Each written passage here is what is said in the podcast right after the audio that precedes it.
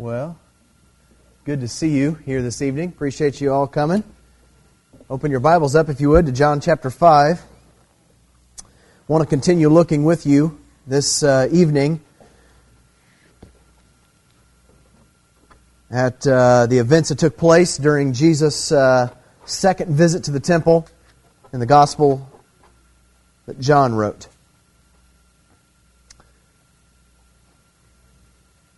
I want to read our passage this evening and let's open up in prayer. Appreciate you guys being here, driving. Appreciate uh, everyone being here this evening and taking time out of your schedule for appointment with the Lord. We will look at this evening John chapter 5, verses 37 and 38. And this is how it reads It says, And the Father who sent me has himself testified concerning me. You have never heard his voice, nor seen his form, nor does his word dwell in you. For you do not believe the one he sent. Father, we love you this uh, evening.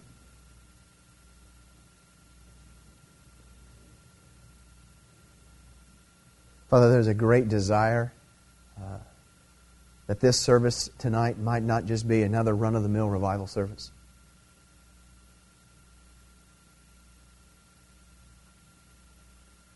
There was some understanding of your people as it is displayed in the scriptures that when your word was being proclaimed, that when the scriptures were parted and read, something mar- marvelous and miraculous was taking place. You were, you were speaking.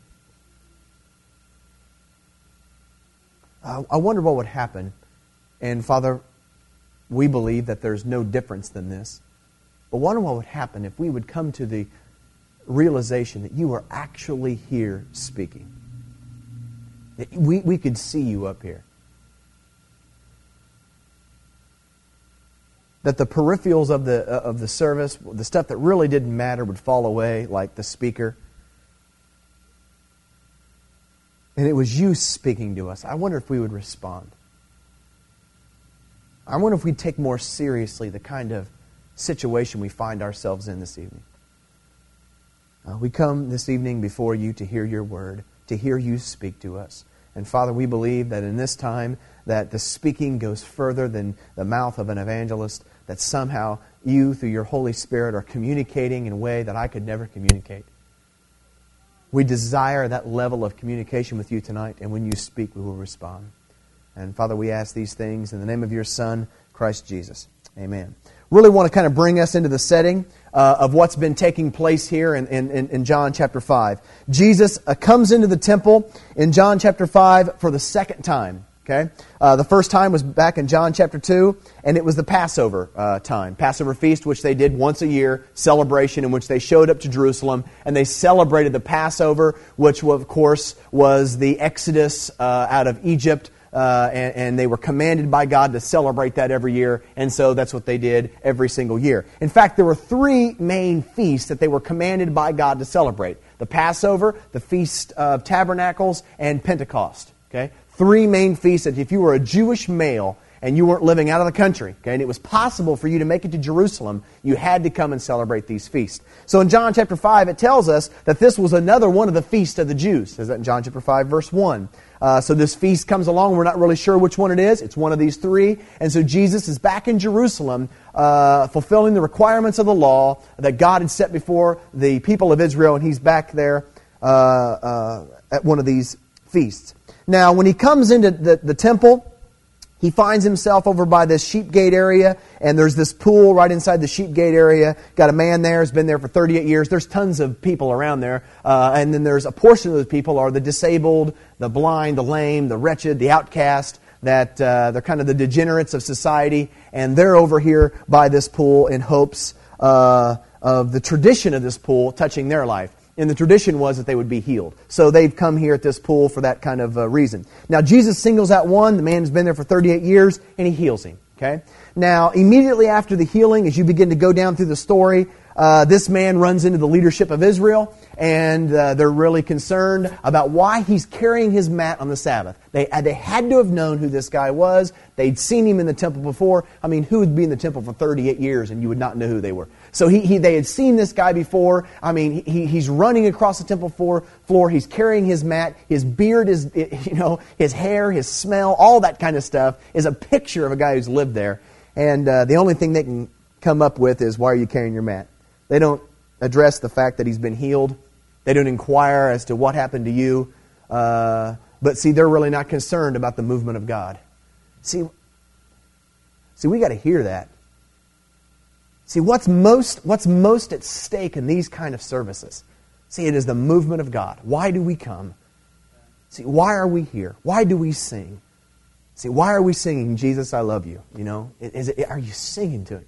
See, all of this changes perspective when, you, when it's about Jesus, when it's centered on Him, and that, that's the motivation behind all that we do in terms of church. Radically changes everything.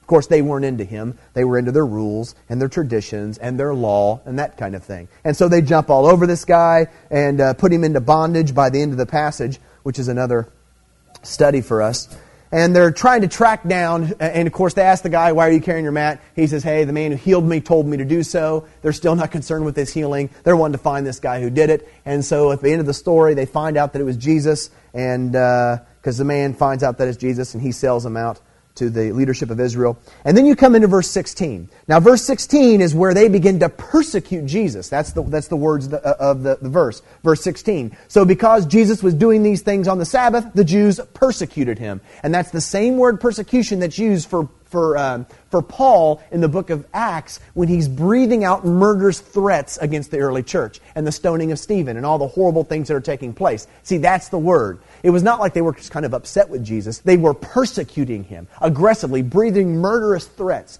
And so you have this conversation that develops. And by the time you get down to verse 18, they're trying to kill him. And what's taking place is, is there is this formal trial that begins to take place. Okay, it's this formal setting. Um, they're going to kill him, which in, in that kind of a persecution from the leadership of Israel, you had to have witnesses. And so Jesus testifies on his own behalf in verses 16 through 30. And then at the end of the, uh, the chapter, verses 31 through verse 47, he calls other witnesses to support him.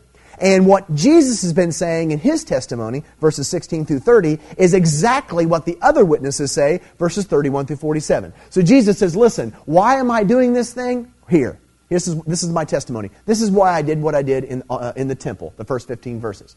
And then he calls witnesses who say the same thing that Jesus said. Why Jesus is doing this is this. And they give their testimony, verses 31 uh, through uh, 47. Make sense? So that's kind of the chapter. Now, in Jesus, his testimony, he highlights a few things, which is, see, he's not rule centered, he's not tradition centered. See, when they ask him, why in the world did you do that? He doesn't say, well, bless the Lord, we've always done it that way. Okay? It's not that kind of thing. Okay? You know, why did you sing that hymn? Well, we always sing those kind of hymns. See, that was not the motivation. See, why did you take the offering that place in the service? Well, bless the Lord, we always take the offering. And, and, and why did you, uh, you know, why did you have it here? And why did you do that? And, and see, well, why did you put the pulpit there? And see, it was not traditions and rules. Those are not the things that he was begging on. See, the things, the whole motivation of why he does what he does, it's because of what the Father does. In other words, why he does what he does is because it's what the Father does. And the same things that are going on inside of the Father are the same things going on inside of Jesus. And Jesus cannot help but to be the way that he is because he's a spitting image of his Father. Which is powerful, you understand. And they come and say, Why in the world are you doing what you're doing? He says, I can't help myself. Because the same kind of things that the Father's into are the same kind of things that I'm into, and I cannot help but to be the way that I am. And that's his testimony. Okay? And there's an intimate relationship with God that is defined there. Now, when you call the test, when you call the witnesses in verses 31 through the end of the chapter, they begin to talk about the same kind of things that Jesus talks about. And this is really important. Jesus calls these witnesses forth. Now, in a, in a normal setting, in a normal trial setting, you have, um, you have all of the participants coming and all of the, you know, the, the, the, prosecutor and the defense and all that stuff is laid out. And then you have the trial begin and you call witnesses and then they come and testify. But all of the witnesses, this is kind of neat, all the witnesses that are mentioned in verses 31 through 47 are all witnesses that are in the past. No one testifies at this point. All the witnesses have already testified.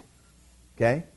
And what he, in, in the case that he's building is, is listen, you guys, you shouldn't be surprised at this because all of these people have been saying the same things that I've been saying. This should not be new news to you. This is old news. And the first witness that he calls in verses 31 through 36 is John the Baptist, who's one of their own number. See, he's a Levite. He's, he's the son of Zechariah and Elizabeth, who was a priest. And they know who he is. They've been out, and, and you go back into John chapter 1, they've sent delegates out, and scribes and Pharisees, they've all come out there and interviewed him. So they, and the same thing that Jesus is talking about is the same thing that John the Baptist is talking about. And then, of course, he calls his works, which are all in the past. He talks about the Father's testimony, which is what we're going to look at tonight. That's in the past. He talks about the Scriptures, which they had before him. Of course, th- those were written in the past. He talks about Moses, which was really in the past. So all of these testimonies are in the past. So you have this court scene where Jesus testifies, and then he, instead of calling witnesses, he says, listen, I'm kind of like the tail end of this thing, okay? If you aren't getting it now, it's bad news because, see, this has been talked about the entire time. This was the plan of God from the beginning. Which really scares me when I come to churches and I hear people say, I've never heard that before. I think, wow, so you've slept for how many years in church? so you've never read your Bible. How in the world could you get in this book and not come up with that? Because this is what's been talked about from the very beginning. And this is what he says. Now, what I want to look with you tonight at is uh, the Father's testimony, which is in verses 37 through 38. And really, what it talks about, it points back to the Scripture, which is the record of God's testimony. In fact, it is God's testimony. What would you do if I told you that somehow, when you open up the pages of this book, and I hope this radically transforms the way you look at the Scriptures, but when you open up this book and you begin to get into the pages of this book, you are literally handling God's testimony, His spoken testimony to us.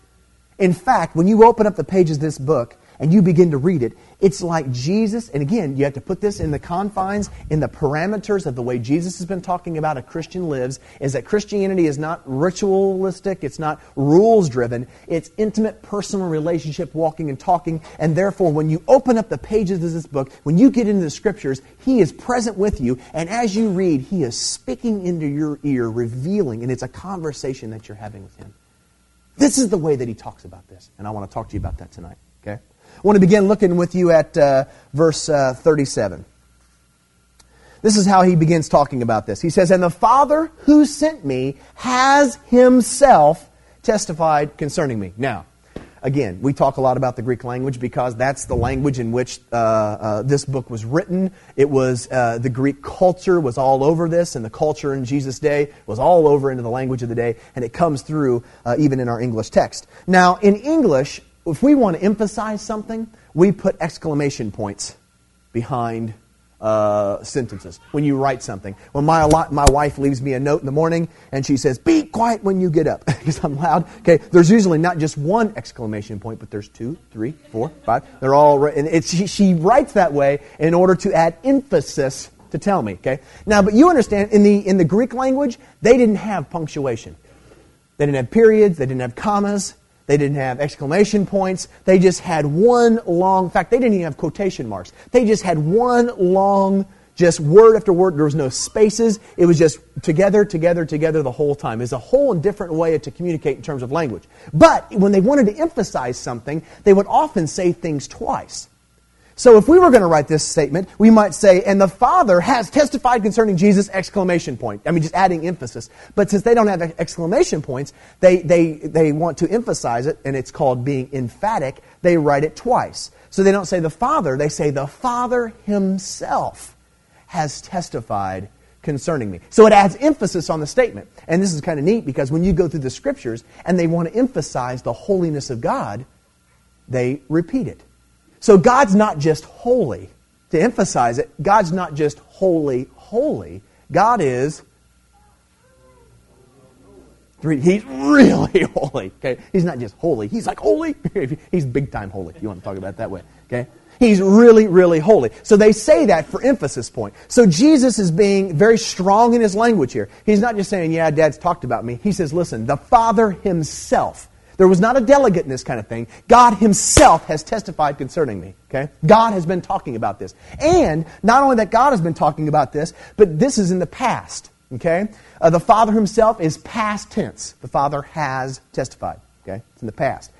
And then what's really interesting is when you go back into the Old Testament, you have the record of this testimony. Okay?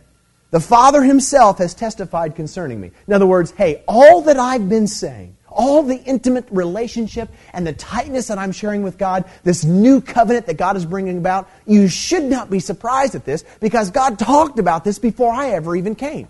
In fact, there were all kinds of things we knew about Jesus before he was ever even born.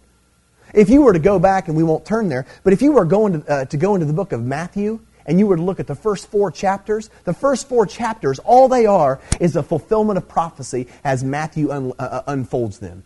He says this happened to confirm what was written by the prophets. And then, of course, Jesus uh, was, uh, uh Mary con- was conceived with Jesus. And then, of course, that fulfilled the, the prophets. And, of course, Herod kills all the babies, and that, was that fulfilled the prophets. And you have all of this that God talked about this before it was ever going to take place. So, he, in fact, uh, scholars tell us that there were 333 prophecies concerning Jesus before he ever came. So, God had been screaming this to his people. Hey, I'm going to send a prophet among you who's going to be just like me. And he's going to be the demonstration. He's going to be the fulfillment of all that I talked about. Okay? So God had been talking about this. Now, the way he talked about this was through prophets. Um, and you know what the deal was about prophets. Okay? It's all kinds of prophets in the Old Testament. Uh, Ezekiel was a prophet. Um, Isaiah was a prophet. Jeremiah was a prophet. And you always listen to the prophet Jeremiah and uh, Amos, uh, Hosea, all these guys were prophets. And um, we did a study on prophets not too long ago. And a prophet was understood by the name that was given, the prophet. Not just their own name, like Jeremiah, the name he had, although that's true. But a prophet was understood by the word prophet. They were, their identity was, was understood by that term prophet. Okay? And a prophet had two different meanings to it. Okay, when you called someone a prophet, they had two aspects to them. There was a before aspect and a for aspect. It comes from the root word of the word prophet, which is pro. Okay? So there was a before aspect and a for aspect. The before aspect is kind of easy to talk about. Prophets talked about things before they took place.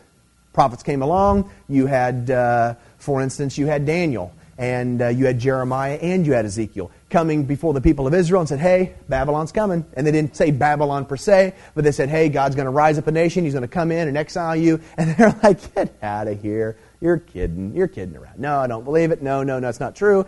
And then a few years later, in 586, the temple was destroyed. It happened three times, had three different exiles. But finally, they came in and destroyed the temple and hauled everyone off. And they said, Whoa, the guy must have been a prophet. Why? Because he talked about things before they took place. Okay? And God had told them they were going to do that he was going to do that back in the book of Deuteronomy. So a prophet had a before aspect to him. Talked about things before they took place. But the most significant aspect of a prophet was this for aspect. The for aspect was, now get this, is that a prophet spoke for God. Okay? A prophet spoke for God. See, when a prophet came, a prophet didn't come and speak his own stuff. Didn't speak his own mind. Didn't have his own words. Didn't have his own intellect. Didn't have that kind of stuff. A prophet came, and when he stood before the people, he said, Thus saith the Lord, and he spoke the words that God had given him to say. You have the prophet Jeremiah, which I really, I really like this and was very helpful to me when I was called to ministry because I felt so inadequate, so young, all that kind of stuff. And Jeremiah, the prophet, said the same thing. You know, God says, Hey, I'm sending you out. And he said, Oh, I'm only a kid. You know, I'm not old enough for this. And he says, Hey, don't say you're too young. You must go everywhere I send you, and I'm going to take my word and stick it in your mouth, and you're going to go tell them. In fact, one of the prophets, I think it was Ezekiel, can't really remember which one, but he writes his word down on a scroll, rolls that puppy up, and says, Eat it. you know? And Ezekiel eats it. And it tastes like honey on his lips. When he eats it, what's it do to his stomach? Sours it, because it wasn't a very good message. Okay? It wasn't the kind of thing you like to preach. Okay? But um, he went and he proclaimed it. And the idea was is that when a prophet came into your presence and he began to speak, it wasn't his words, it was literally the word of God. Now, Peter, just to give you a kind of a reference to this, and you'll get a kick out of this, Peter talks about this uh, in his letter. Check this out. Uh, he starts off, and it's kind of a long section. about the prophecy of Scripture. But he says we didn't follow cleverly invented stories when we told you about uh, the power and coming of our Lord Jesus, but we were eyewitnesses of his majesty.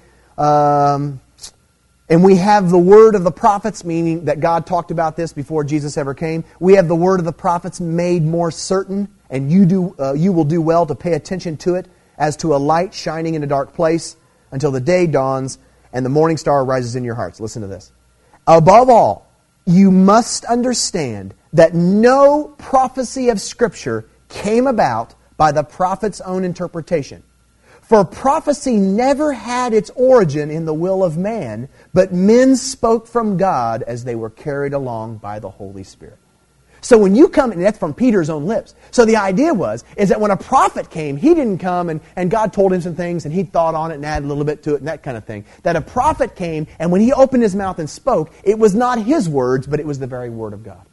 Okay? So when you're coming into our passage and you're hearing uh, uh, Jesus say, the Father himself has testified, what he's referring to is him talking to the Old Testament, okay, the Old Testament Israel the Old Covenant Israel, recorded in the Old Testament. You're, he's referring to God coming to the people in the Old Covenant, the people of Israel, and talking about Jesus before he ever got there. So this is an Old testimony. Now, here's the neatest part, okay? Oh, well, first of all, uh, wanted to give you a couple examples of this. You understand, I, I, I got a kick out of this when the New Testament writers, you understand the New Testament writers didn't have a New Testament. That makes sense? Okay. So when they're talking about the gospel and preaching the gospel, preach from the word, do you know what word they're talking about? Old Testament. So you understand the Old Testament is the record of the gospel just as the New Testament is the record of the gospel. And you can go into the Old Testament and see I found teens say the Old Testament, well, it's old. we don't, it's old, it's outdated. We're into the new stuff. No, no, no, no, you understand. The Old Testament was the only scripture that they had. So when they're talking about preaching the gospel from the scripture, they're talking about from the Old Testament. So the Old Testament talked about Jesus and the good news of what we've been talking about this week, the intimate personal tightness that we have with God, the kind of relationship that He's always wanted. We get that from the Old Testament. Listen to this Jeremiah chapter 31. The time is coming. He's got this probably antsiness about him. He's just so, excited he can't hardly wait. He says, A time is coming, declares the Lord, when I will make a new covenant with the house of Israel and with the house of Judah. It will not be like the covenant I made with the forefathers when I took them out of Egypt uh, and led them, uh, when I took them by the hand and led them out of Egypt, because they broke that covenant, though I was a husband to them. No, there is a covenant I will make with the house of Israel at that time, and I will put my law in their minds and write it on their hearts. See, it's not an outside thing. God's going to come into the inside of your body and do such a revolutionary, radical transformation. You're going to think different, you're going to be different. I'm going to put my law in your minds and write it on your hearts. I will be your God and you will be my people. No longer will a man teach his neighbor or a man his brother, saying, Know the Lord, because they will all know me from the least of them to the greatest. So, in other words, see, we're not to go to our neighbor and say, Know the Lord, and then teach them about it. We can just go up to them and say, Listen, you know him because you've been living next to me for like, what, 10 years? You saw me mowing the lawn, right? You saw me the way I act with my kids, right? You saw me when I was outside disciplining my child. Hey, you saw me when we got that this over there, that problem over here. And we, see, we're not going to say know the Lord because they're going to know Him by our very actions because there's such a transformation. Isn't that powerful? That's Old Testament stuff. Uh, I not only gave you that one this week, but I also talked to you out of, uh, and I'm going to read it again, uh, the book of Ezekiel, chapter 36, which is part of a larger passage, which I won't put you through that. But it all boils down to verse 27. And he says, uh, chapter 36, he says, I will put my spirit in you and cause you. See, that's where the, the idea of the I cannot help myself Christianity comes from. I will put my spirit in you and cause you to follow my decrees and be. I need that. See, I need that because I'm so undisciplined. I need the kind of Christianity where I wake up in the morning and I just go, oh, man, I just fly out and love my neighbor. That's it.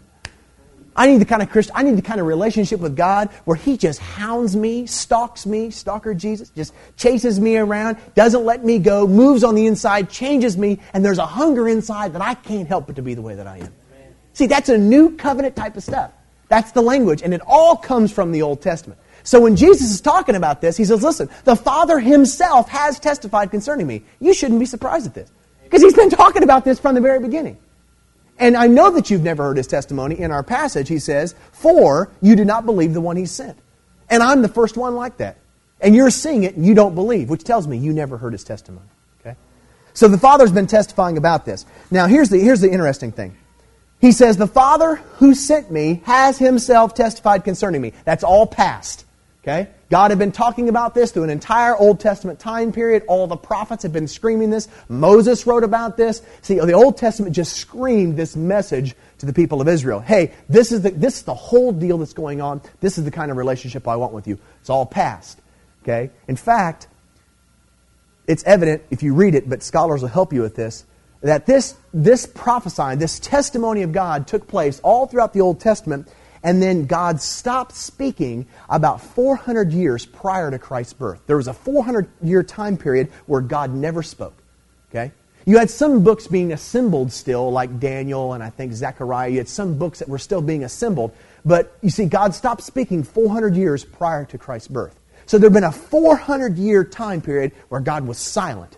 It's kind of like the calm before the storm type of thing. Okay? So God had been prophesying the entire Old Testament. Then there was 400 years there was no speaking. And this, so this is all past. But, now listen to this. When Jesus sa- says this to them, he says this, about, talks about this testimony that happened in the past, but it's like they should have heard it. In fact, this is what, they, this is what he says. The Father himself has testified concerning me, but you've never heard his voice nor have you seen his form, because you don't believe the one he sent. As if you should have heard his voice and you should have seen his form. Okay? Now listen, I'm not too intelligent. But if God testified 400 years ago, and I'm 31, there's no way that I could possibly have heard that. Pharisees probably were not 400 years old. What do you think? Probably not 400 years old. So, how in the world, how in the world could Jesus look at them and say, You should have heard his voice? And that's very strong language. The word for voice is the word phone, which is an audible sound. You should have heard him. You should have heard his voice. Hey, you've never heard his voice, and I know this because you don't believe in me, as if they should have heard his voice. You get what I'm saying there? Which is really interesting. Which leads you to the point, but you understand that Jesus is talking about. See, this right here is the record of that speaking. This right here, when you open up the scriptures, especially in the Old Testament, which is kind of our, uh, our focus for tonight, the Father's testimony, that somehow when you read this, this is not, see, this is not just dead words on a page. That this is the written down record of God speaking that is His Word. It's not just some book. That somehow when you get into the pages of this book, it's as if He is speaking. And, but you understand, we have a whole different perspective on the Bible. Are you with me? We have a whole different perspective on the Bible than they did. Uh, for instance, I, I don't know if you realize this, but Jesus was absolutely committed and under the authority of the Scripture. Okay? Um, if you have your Bibles open, we're in John 5, about six pages back. In John chapter 24, this becomes very, very clear to us. You have the whole Emmaus Road scene that's, uh, that's uh, taken place. And uh, two disciples, and, and they're walking along, and they're, they're having this conversation. And, and guess who pops up in the middle of that conversation? They don't recognize him, but guess who pops up? Jesus. He pops up. And uh, he begins to talk with them. Of course, uh, he's, he's concerned about what they've been talking about. And they said, Listen, are you from out of town or something? You back on vacation? Where you been? You haven't heard of what took place in Jerusalem? And he begins to enlighten them. And of course, um, he reveals that it's him. Uh, and listen to what he says in verse 44 of chapter 24 of Luke. He says, Now get this. This is what I told you while I was still with you. Everything must be fulfilled. Everything must, very strong language, has to be, without a doubt, has to be fulfilled that is written about me in the law of Moses, the prophets, and the Psalms. See, all that stuff has to take place.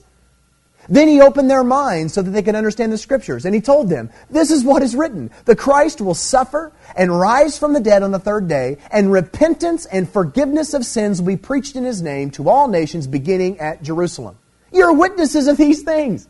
You got to see it firsthand, is what he's telling them. This stuff had to be fulfilled that was talked about in the Old Testament. Now, you bring that mindset that Christ had, and uh, you don't have to turn here with me, but you bring that mindset that Christ had, and you bring that into the scriptures, and listen to this. Jesus, from John's account, Jesus is on the cross. Okay? He's got that mindset. The scriptures have to be fulfilled. He's on the cross, and this is what it says.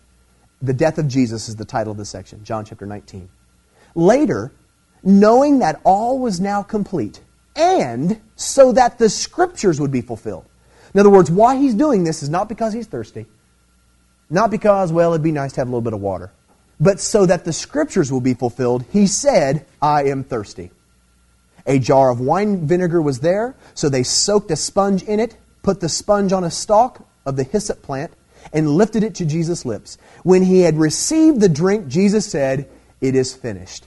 With that, he bowed his head and gave up his spirit. So the picture you have is Jesus is hanging on the cross and he's like, wow, redemption. Oh, I forgot about the wine thing. Man, almost I forget that every time. I'm really not very thirsty. But so that the scriptures will be fulfilled, he said, Hey, I'm thirsty.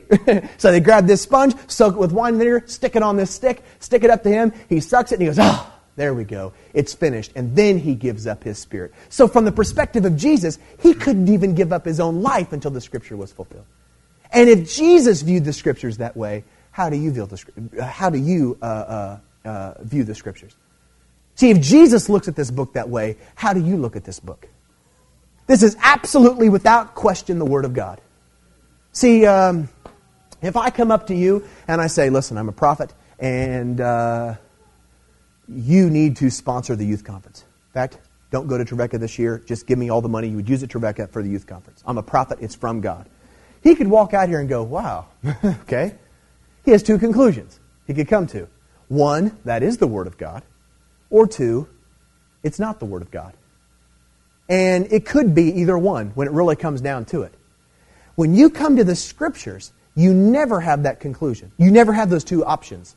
When you come and read John 3:16, for God so loved the world that he gave his one and only son that whoever believes in him should not perish but have everlasting life, you have no conclusion but to say that's the word of God. Always, without exception, that's God's voice. That is the Word of God to you. That is God speaking. You understand?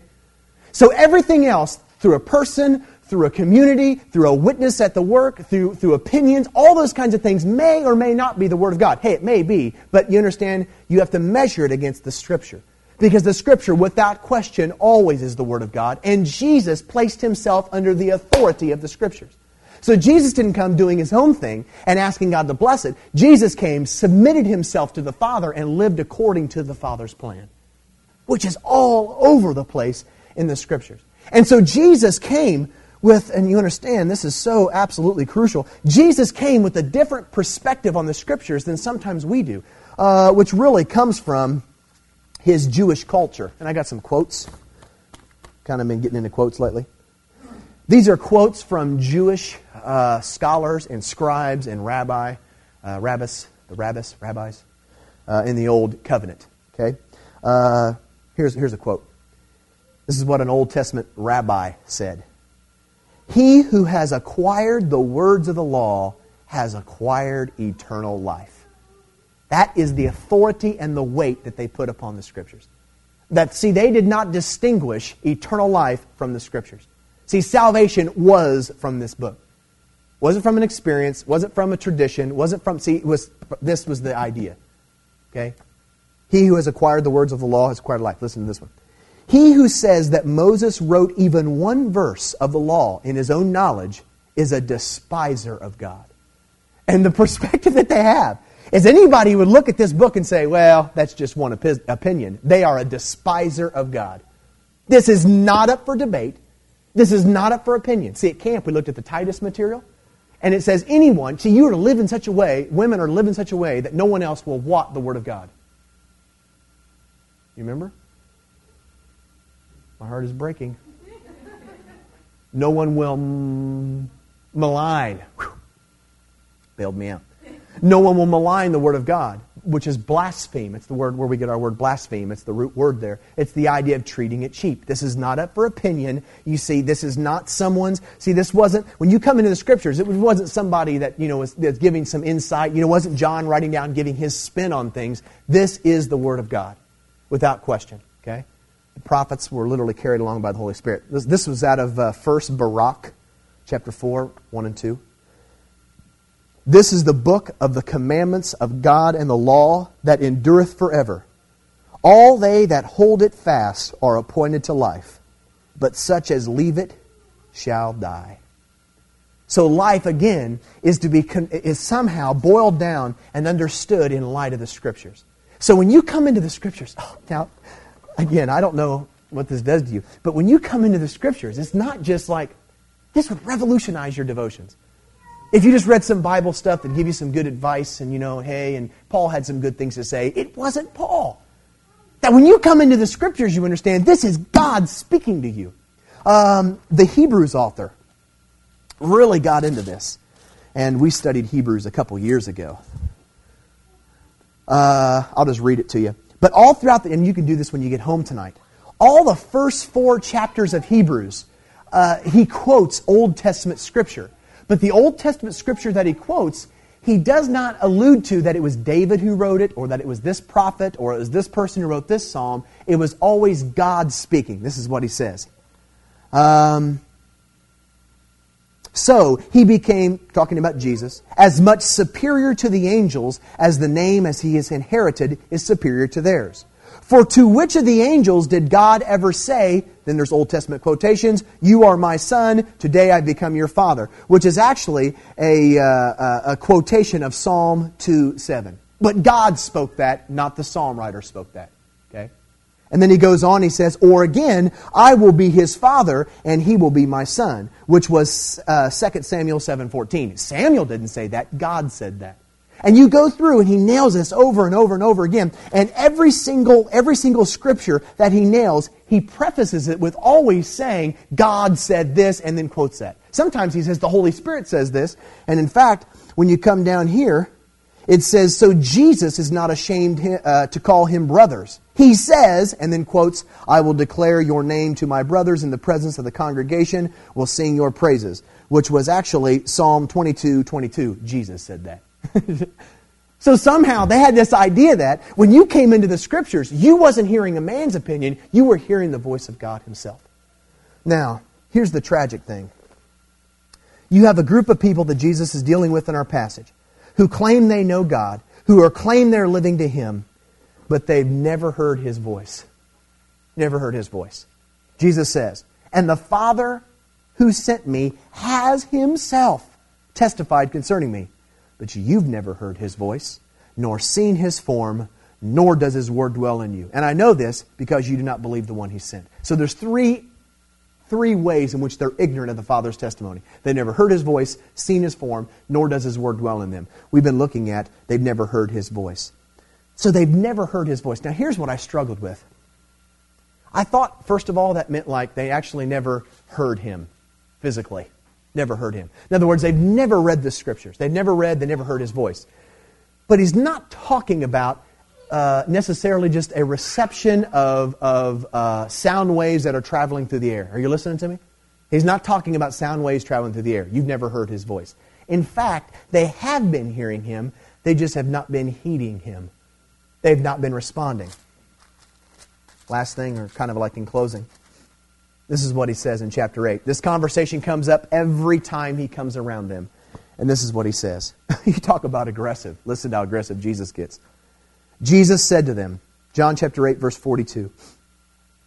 Jesus said to them, If God were your Father, you would love me. For I came from God and now I'm here. I have not come on my own, but he sent me. Why is my language not clear to you? Because you are unable to hear what I say. Now, they're hearing him physically, but they're not hearing him. You're unable to hear what I say. You belong to your father, the devil, and you want to carry out your father's desires. He was a murderer from the beginning, not holding to the truth, for there is no truth in him. When he lies, he speaks his native language, for he is a liar and the father of lies. Yet because I tell you the truth, you do not believe me. Can any of you prove me guilty of sin? If I'm telling the truth, why don't you believe me? He who belongs to God hears what God says. The reason you do not hear is you do not belong to God.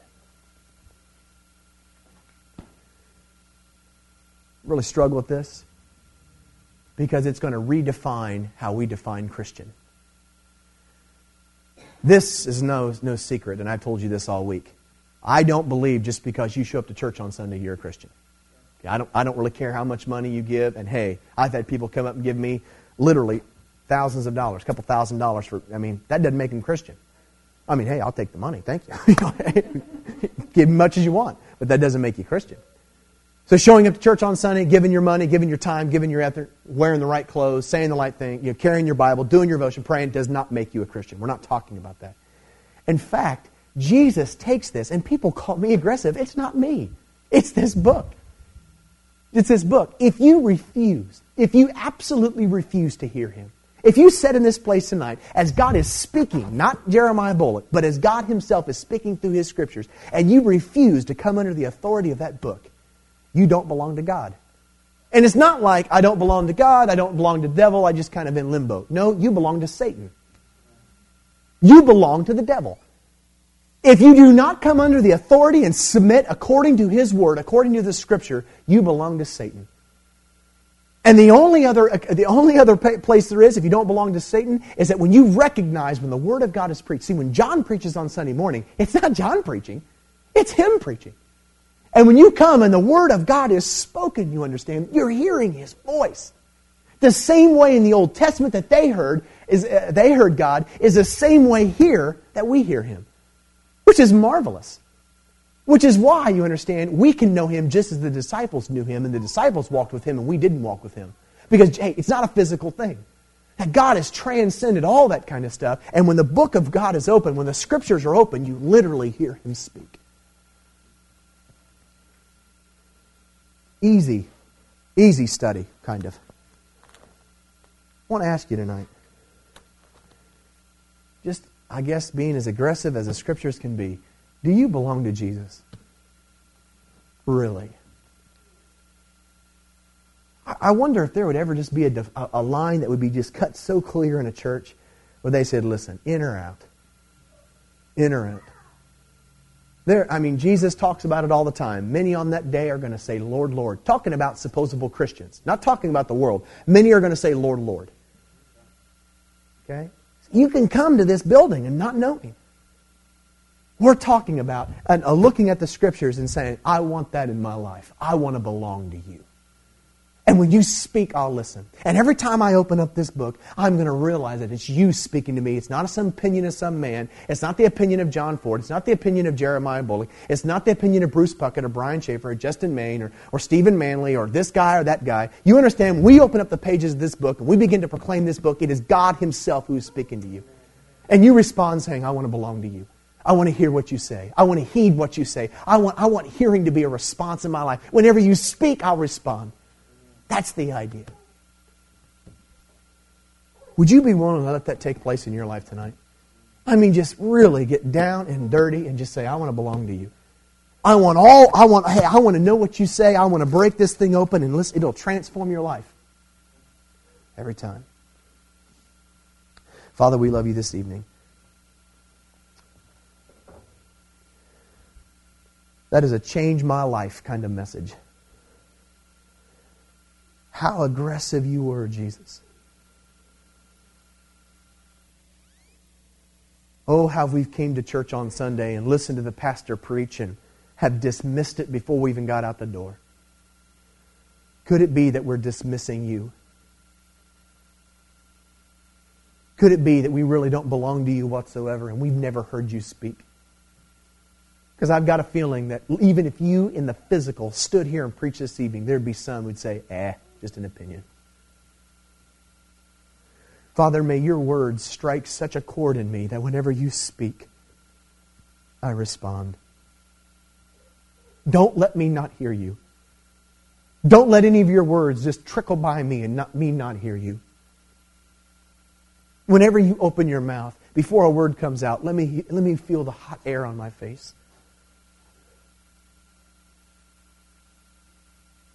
We love you tonight, Jesus. Heads are bowed and eyes are closed. No song, no nothing. Are you living like that tonight? Just plain flat. Who do you belong to? Because I, and I, hey, I, I, know you and I love you and I, I, we love coming here and I'd come here every year for the rest of my life if John would let me. But I guess I have to be as honest with you as the Scripture is. Do you belong to Jesus or do you belong to the enemy?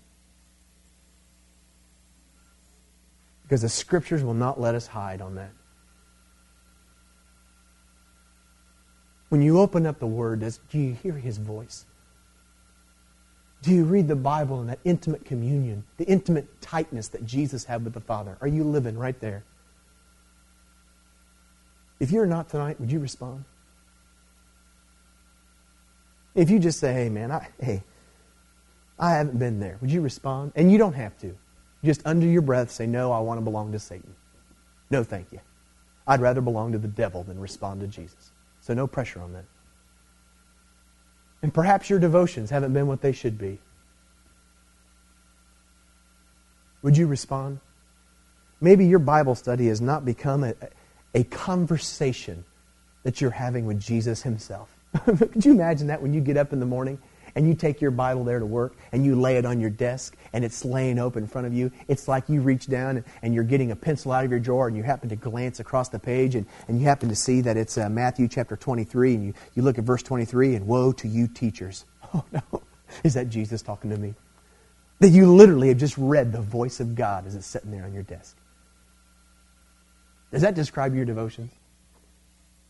Do you belong to Him in, in that way? Are you walking that tight with Him? If you're not, let's just, let's just seek His face tonight, shall we? Let's just bow before Him and say, Jesus, I want to be so tight with you that I never miss a comment you make. When you chuckle and say something under your breath, I hear it. Nothing gets by me. There is not a syllable that escapes your lips that I don't hear. We're going to tarry for a few moments. I'm trusting you're going to respond.